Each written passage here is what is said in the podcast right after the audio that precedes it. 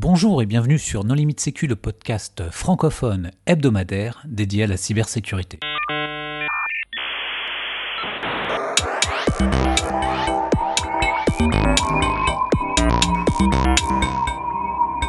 Alors aujourd'hui, un épisode sur le télétravail et l'admin à distance en période de crise. Pour discuter de ce sujet, les contributrices et les contributeurs Non Limite Sécu sont Raina Stamboliska.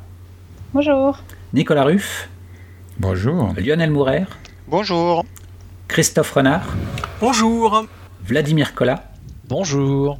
Et Jean-Philippe Gaulier. Bonjour. Alors demain et euh, dans les jours et les semaines à venir, un grand nombre de personnes vont devoir travailler de chez eux. Dans ce contexte-là, il y a un grand nombre d'entreprises qui ne sont pas nécessairement prêtes et qui vont mettre en place des process, des outils pour pouvoir euh, travailler à distance et faire de l'admin aussi à distance.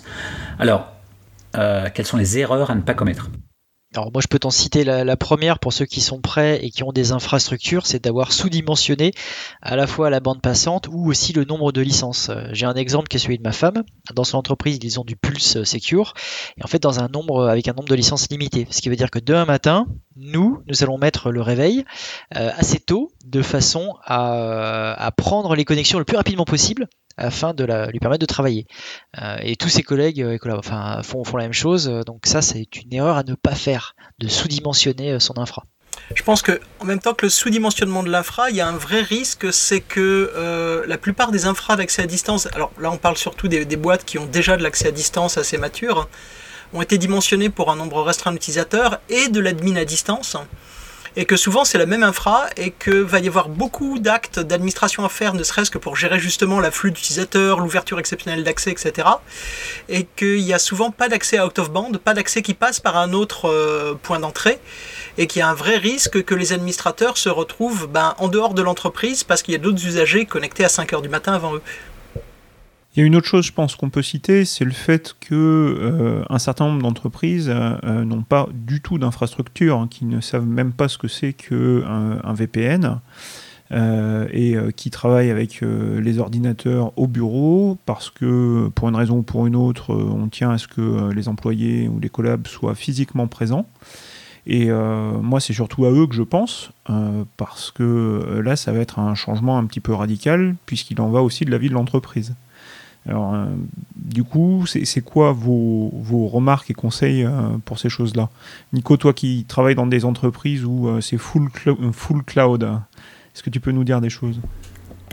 Ah, C'est pas full cloud, c'est zéro trust, ce qui est un peu différent. Mais aujourd'hui, il y a trois solutions soit tu t'exposes en direct sur Internet. Bon, ça, des gens ont essayé, mais ça, en général, c'est mal passé. Hein. Si tu mets un share SMB ou un serveur web d'intranet, tu, tu te retrouves assez rapidement. Enfin, tu as intérêt à avoir confiance dans tes mots de passe. Soit tu passes par des solutions de VPN, mais effectivement, là, tu as un goulot d'étranglement. Euh, soit tu as des solutions euh, euh, que je vais appeler zéro trust, même si c'est un mot très marketing et et euh, qui reflète pas forcément la réalité de ce que c'est, où euh, en fait euh, tes infras, elles ont été pensées dès le début pour être exposées sur Internet, et du coup, enfin tu vois, moi quand je veux lire mon mail, je lance Gmail, j'ai pas besoin de monter un VPN, lancer Outlook, etc. Quoi. Et donc à partir de là, je suis je sais pas si je suis cloud first, mais en tout cas, j'ai accès directement à tout mon environnement de travail. Après, les fournisseurs, il y a plein de fournisseurs de services en ligne, euh, français, euh, étrangers, euh, open source ou autres, qui proposent des solutions. Hein. Donc là-dessus, il n'y a, pas un problème d'offre, il y a plutôt un problème de préparation. Est-ce que les infrastructures sont déjà en place? Est-ce que tout le monde a bien du, du deux facteurs Est-ce qu'il n'y a pas des blocages par adresse IP ou autre? Enfin, des, trucs qui pourraient empêcher les gens de travailler. Quoi. si tu n'as pas déjà prévu un plan de continuité de reprise d'activité, ça va être compliqué. Hein. Tout mettre en place demain, euh, ça va être difficile. Déjà, je pense qu'il n'y a, a pas tout à mettre en place demain. Alors, moi, j'ai un particularisme, je vois des gens construire des infrastructures à l'arrache tout le temps, parce que je vois des gens qui n'ont plus de système d'information et qui doivent le reconstruire et qui doivent travailler. Euh, du coup, comment est-ce qu'il faut en général? Effectivement, euh, si on veut faire rapide et raisonnablement sécurisé, on s'appuie sur un des gros fournisseurs de cloud ou sur une fourniture existante. Et euh, la plupart des gens vont aller bah, vers Microsoft ou vers Google, prendre des comptes sur ce truc-là. Et ça offre bah, tous les outils qui sont nécessaires au partage et à la coopération. si on décompose, il y a clairement des besoins qui sont variés. parce qu'il il y a une espèce d'idée que le télétravail, ce serait la vidéoconférence, pour lequel il y a plein de solutions. Euh, je crois qu'il y, a Corben qui a fait un excellent post où il faisait un catalogue d'à peu près toutes les solutions de, vidéoconférence. Euh, j'invite nos auditeurs à le regarder. Euh, mais il y a surtout les bases du, travail à distance, c'est comment j'accède à ma messagerie si elle n'était pas sur Internet. Donc aujourd'hui, la plupart des organisations, soit elles ont pris de la messagerie à l'extérieur depuis longtemps, soit elles ont un webmail qui fait le pont entre l'intérieur et l'extérieur. Euh, c'est devenu assez rare qu'on ne laisse pas les gens consulter à distance le mail. Par contre, souvent ce qui est problématique, c'est euh, accéder à des fichiers partagés. Et euh, avec les problèmes que si je le fais en méthode à l'arrache, si je le fais en l'improvisant, en général, c'est pas très sécurisé. C'est ouvert à tout le monde. On va utiliser des mots de passe triviaux.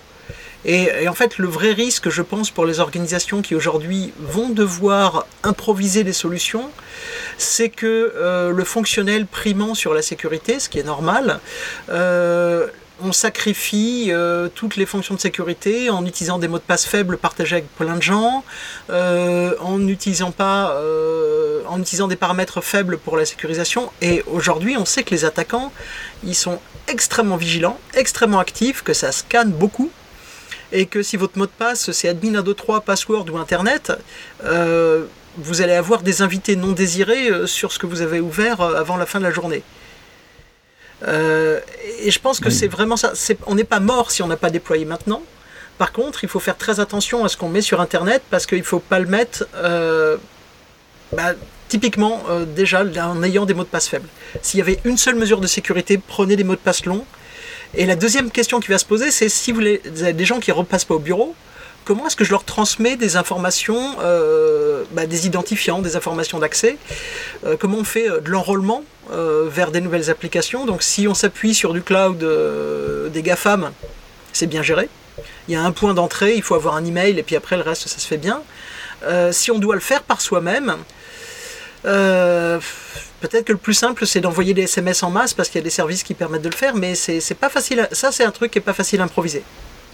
Je pense quand même que je, pense que c'est important pour ceux qui mettraient ça en place demain de pas se dire euh, euh, je vais n'importe où sur internet et puis le premier conseil qu'on me dit c'est de mettre un VNC, de mettre du RDP ou de mettre euh, un TeamViewer directement parce que je fais ça à la maison pour rejoindre l'ordi de ma mère.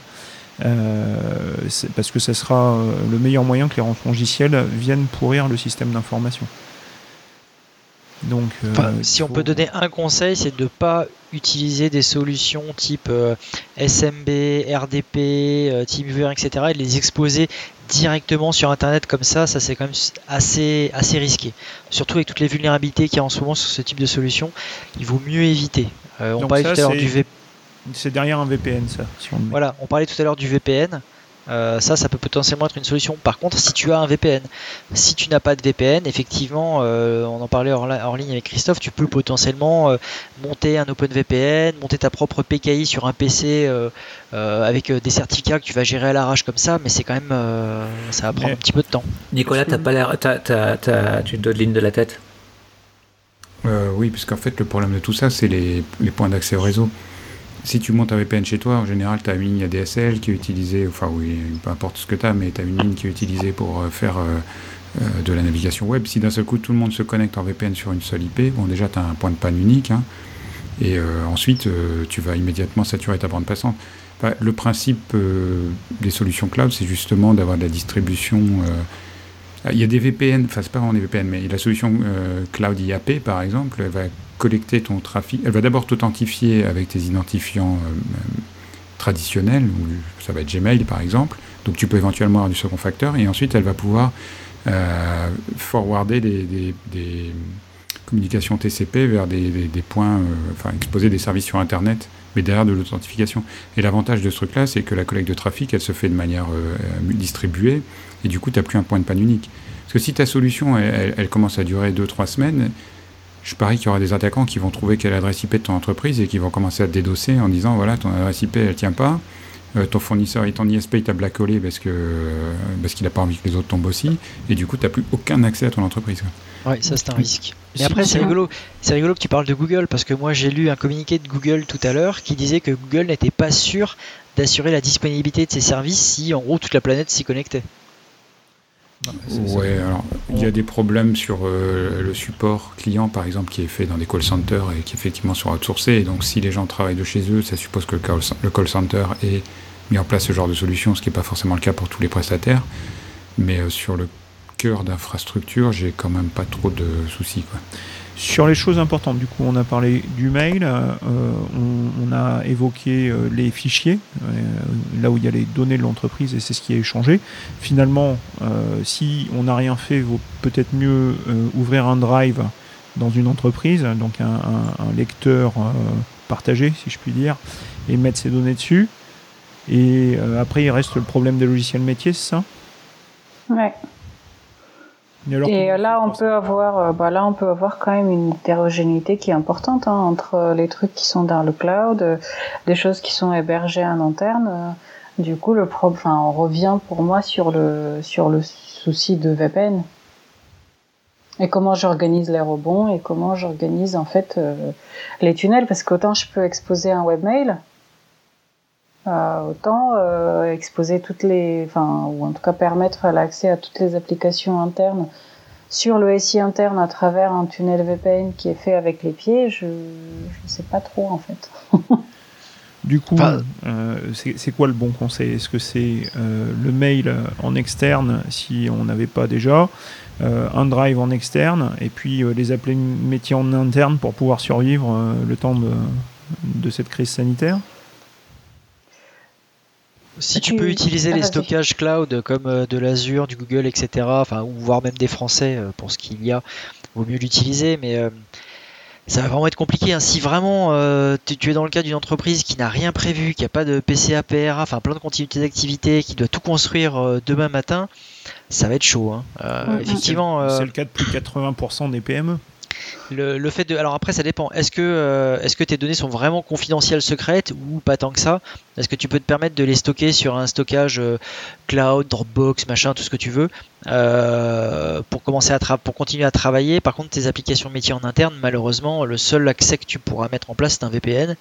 Et donc là, ça. rejoint ce qu'on disait tout à l'heure, c'est bon, il faut que tu montes un VPN avec tous les risques de bande passante, de licence si c'est une solution que tu payes, euh, de monter ta PKI euh, potentiellement, de distribuer les certificats, enfin.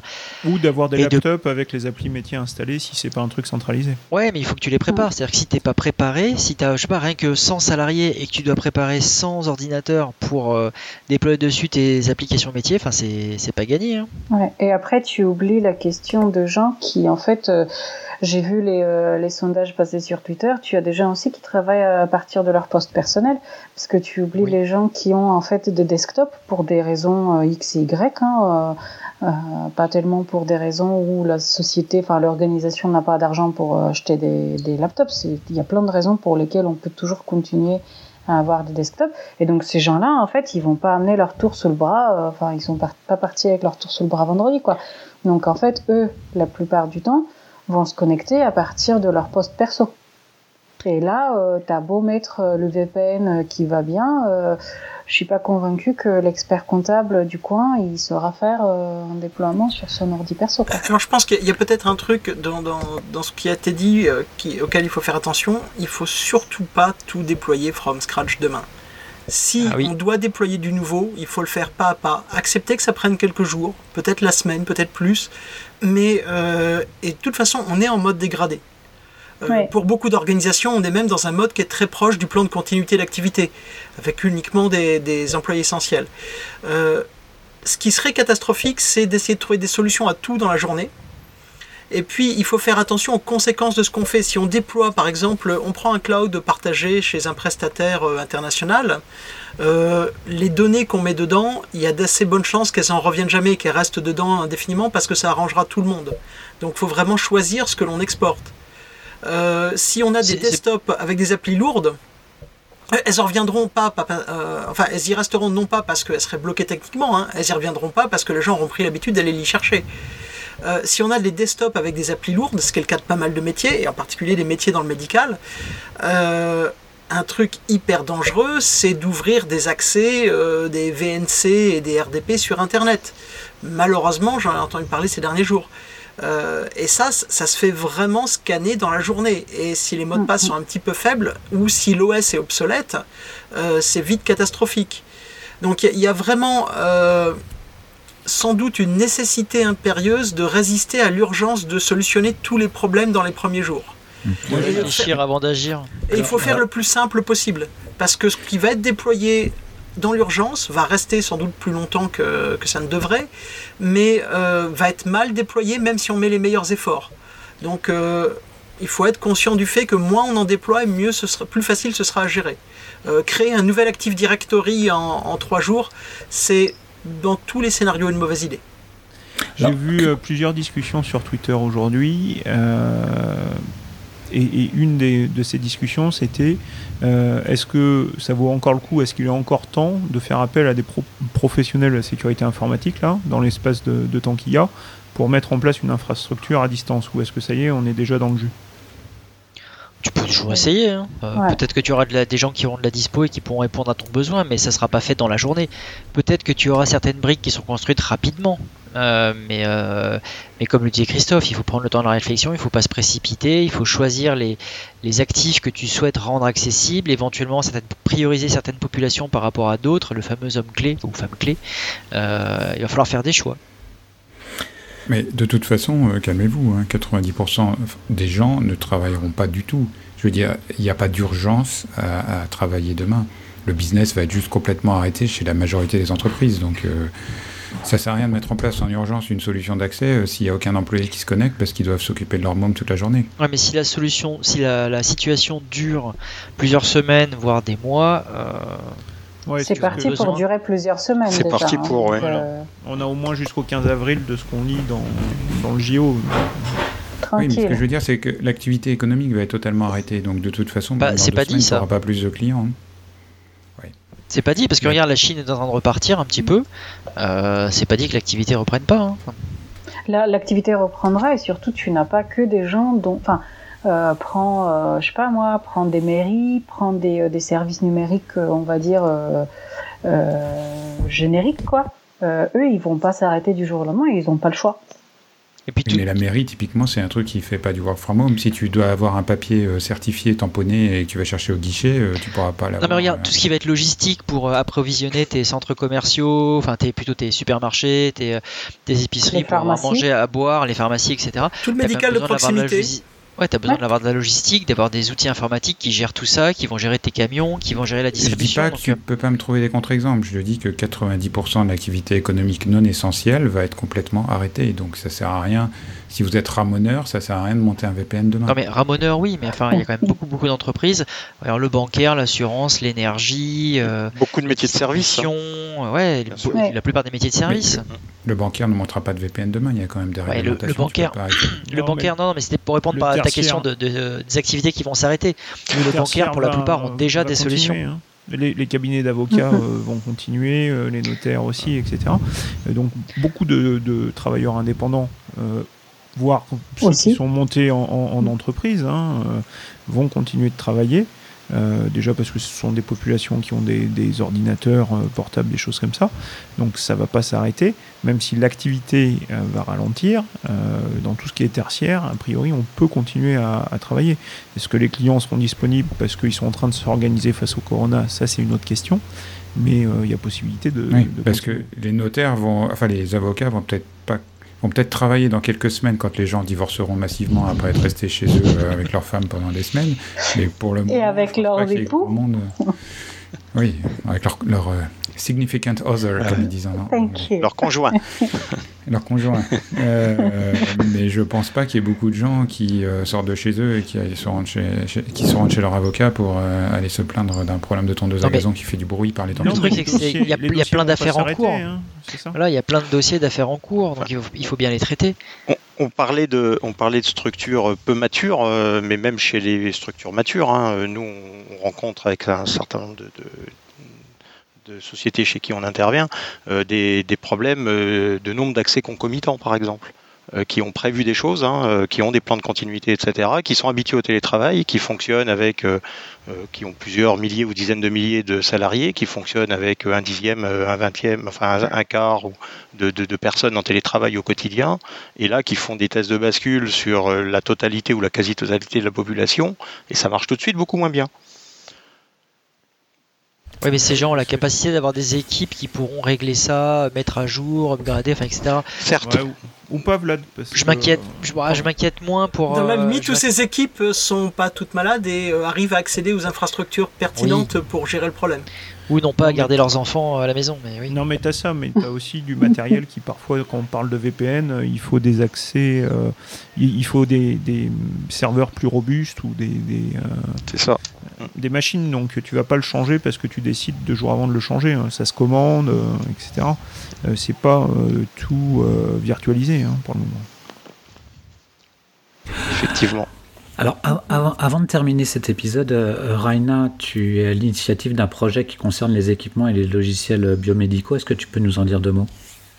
Oui, euh, alors on discutait avec euh, différentes personnes là sur les quelques derniers jours et, en fait bon je, l'apprends à personne, il y a eu énormément d'hôpitaux qui se sont fait rançonner là sur les derniers mois.